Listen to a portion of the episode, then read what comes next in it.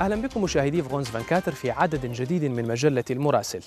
نقلب صفحات هذا العدد من العاصمة الليبية طرابلس حيث تعد ليبيا إحدى أكثر دول العالم المهددة بالجفاف. فقد كانت اللجنة الوطنية الليبية لمكافحة التصحر ووقف الزحف الصحراوي. قد حذرت من حدوث جفاف عام في كافة ربوع البلاد بسبب شح الأمطار. وأزمة التغير المناخي وارتفاع درجات الحرارة وحدوث موجات طقس حادة في السنوات الأخيرة. في صفحات هذا العدد من مجلة المراسل. ليبيا. السدود المائية تتعرض للتخريب وأزمة الجفاف تزداد والزراعة تدفع الثمن. الأردن. مقاومة الجفاف من خلال آلية الحصاد المائي. غزة. الثروة الحيوانية ضحية من ضحايا الجفاف المتفاقم عاما بعد عام. مصر. الجفاف يهدد الزراعة. ومشاريع متنوعة لمواجهة نقص المياه.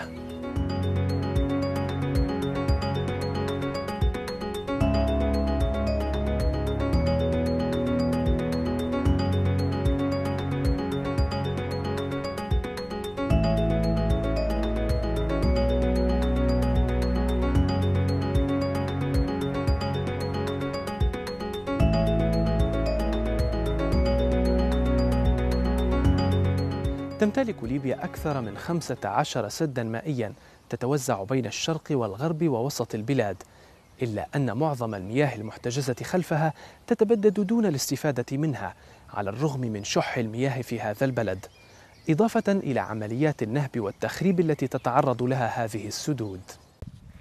تمتلك ليبيا 16 سدا مائيا موزعة على مدن مختلفة. هذه السدود تتعرض للإهمال والسرقة وأعمال التخريب منذ سنوات. إضافة إلى أن المياه المحتجزة في هذه السدود لا يستفاد منها حيث يقدر خبراء بأن 65% إلى 85% من مياه السدود تتبخر دون الاستفادة منها على الرغم من الجفاف الذي تعاني منه البلاد. الإشكالية أن هذه السدود أغلبها مرتبط ب بمشاريع زراعية وصناعية. آه، ولكن شبكات المياه التي تغذي هذه المشاريع آه، إما متوقفة أو معطلة منذ سنوات. وبعض السدود لم يتم إكمال شبكات المياه المصاحبة لها.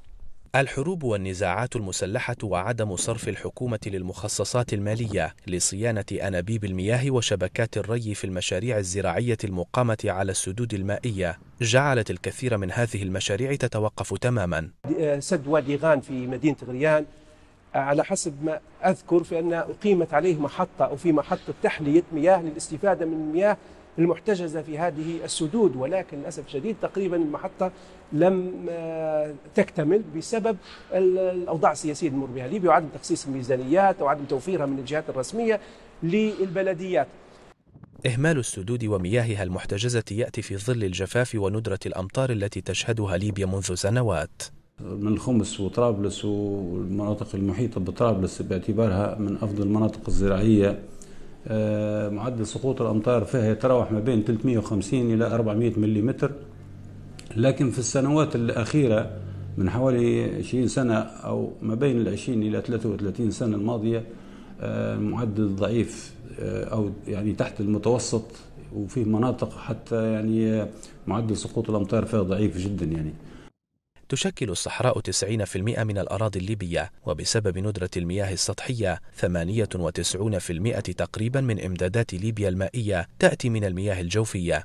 فهي من أقل دول العالم اعتمادا على مياه الأمطار ومياه تحلية البحر ومعالجة مياه الصرف الصحي.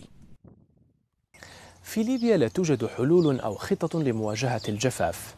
أما في الأردن فقد أطلقت الحكومة مشروع الحصاد المائي في مختلف مناطق المملكة نظرا لارتفاع حاجة القطاع الزراعي إلى المياه في ظل انخفاض كمية الأمطار ومخزون المياه الجوفية. بهدف مواجهة الجفاف وما يعانيه الأردن من فقر في موارد المياه بدأ تنفيذ مشروع الحصاد المائي من خلال إنشاء مواقع لتجميع مياه الأمطار بسعة تخزينية إجمالية تصل إلى نحو 120 مليون متر مكعب. الأردن يصنف من الدول الجافة وشبه الجافة وبالتالي يقوم بالاستفادة من كافة المصادر المائية المتاحة وخاصة مياه الأمطار. لدينا عدد كبير من الحفائر والسدود الصحراوية في مختلف مناطق المملكة حتى يوجد أكثر من 420 حفيرة وسد صحراوي. تنوعت مشاريع الحصاد المائي بين حفائر ترابية وسدود صحراوية وبرك خرسانية في محاولة لتعزيز المصادر المائية وإيجاد مصادر جديدة. المختصون في هذا القطاع يرون أن هذه الإجراءات لا تكفي ويطالبون الحكومة بالتشارك مع القطاع الخاص. ما يوجد لدينا من مياه يكفي لحوالي 2 مليون من السكان إحنا 11 مليون. كما أنه مواردنا في تناقص هذه مشكلة لن يتم حلها فقط في بإجراءات ومشاريع حكومية فهذا لا يكفي. الحل الوحيد هو أن تفتح المجال لكل الاستثمار في قطاع المياه. مشروع الحصاد المائي يمتد في مختلف مناطق المملكة من الشمال إلى الجنوب نظرا لحاجة القطاع الزراعي إلى المياه في ظل انخفاض الهطول المطري ومخزون المياه الجوفية إلا أنه يواجه عدة مشاكل بحسب الخبراء. يجابه بمشكلتين واحد الاعتداءات المكثفة على هذا الحصاد المائي من قبل مزارعين أو آخرين يستفيدوا من هاي المياه لحساباتهم الخاصة أو لزراعات محددة. والثاني إنه زيادة التغير المناخي، التغير المناخي بيساهم في زيادة درجة الحرارة وبالتالي ارتفاع التبخر من هاي المياه. في الأردن عشرة سدود رئيسية ويبلغ إجمالي الطاقة التخزينية لهذه السدود حوالي 327 مليون متر مكعب من المياه بحسب وزارة المياه والري الأردنية. في ليبيا دعمت الحكومة مربي المواشي بخمسين في المئة من أسعار الأعلاف في ظل ارتفاع أسعارها بسبب تفاقم الجفاف. أما في غزة فإن رعاة الأغنام يعانون من انحسار المراعي في السنوات الأخيرة على وقع التغير المناخي والتوسع السكاني وانحسار مساحات الأراضي الخضراء.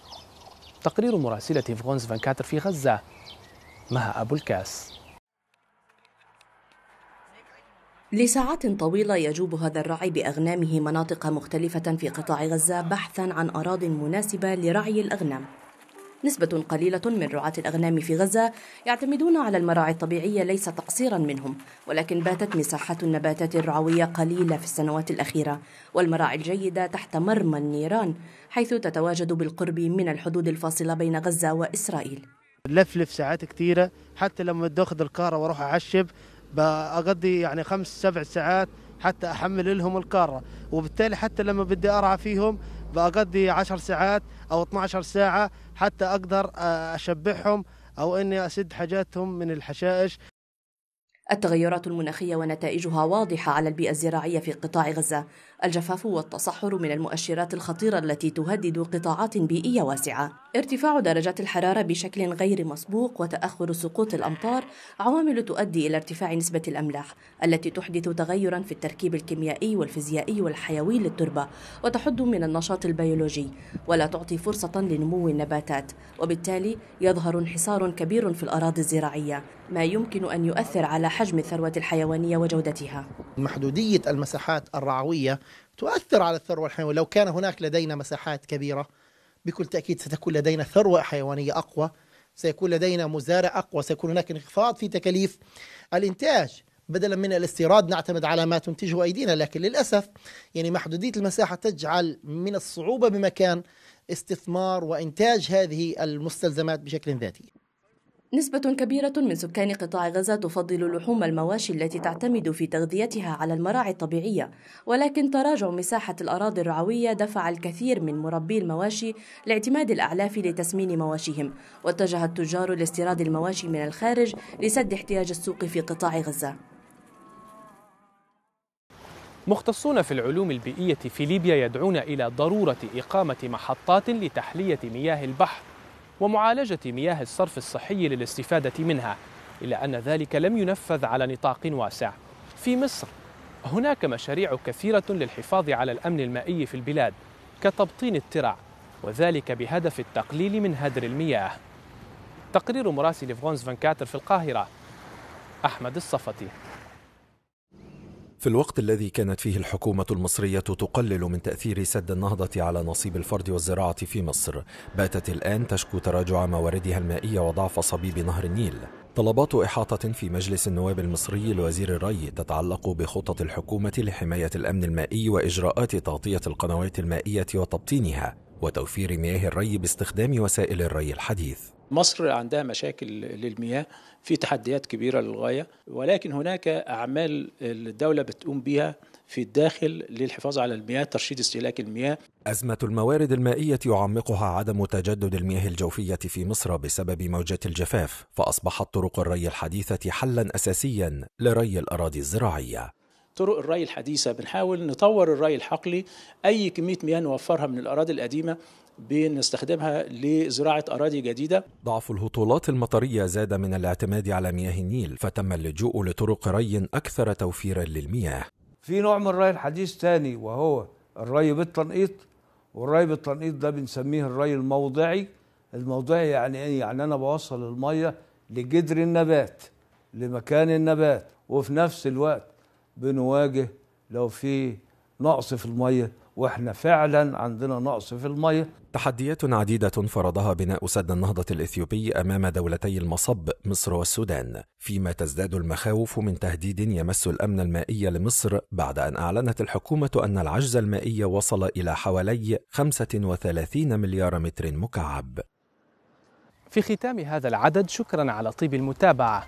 وإلى اللقاء في عدد جديد من مجلة المراسل.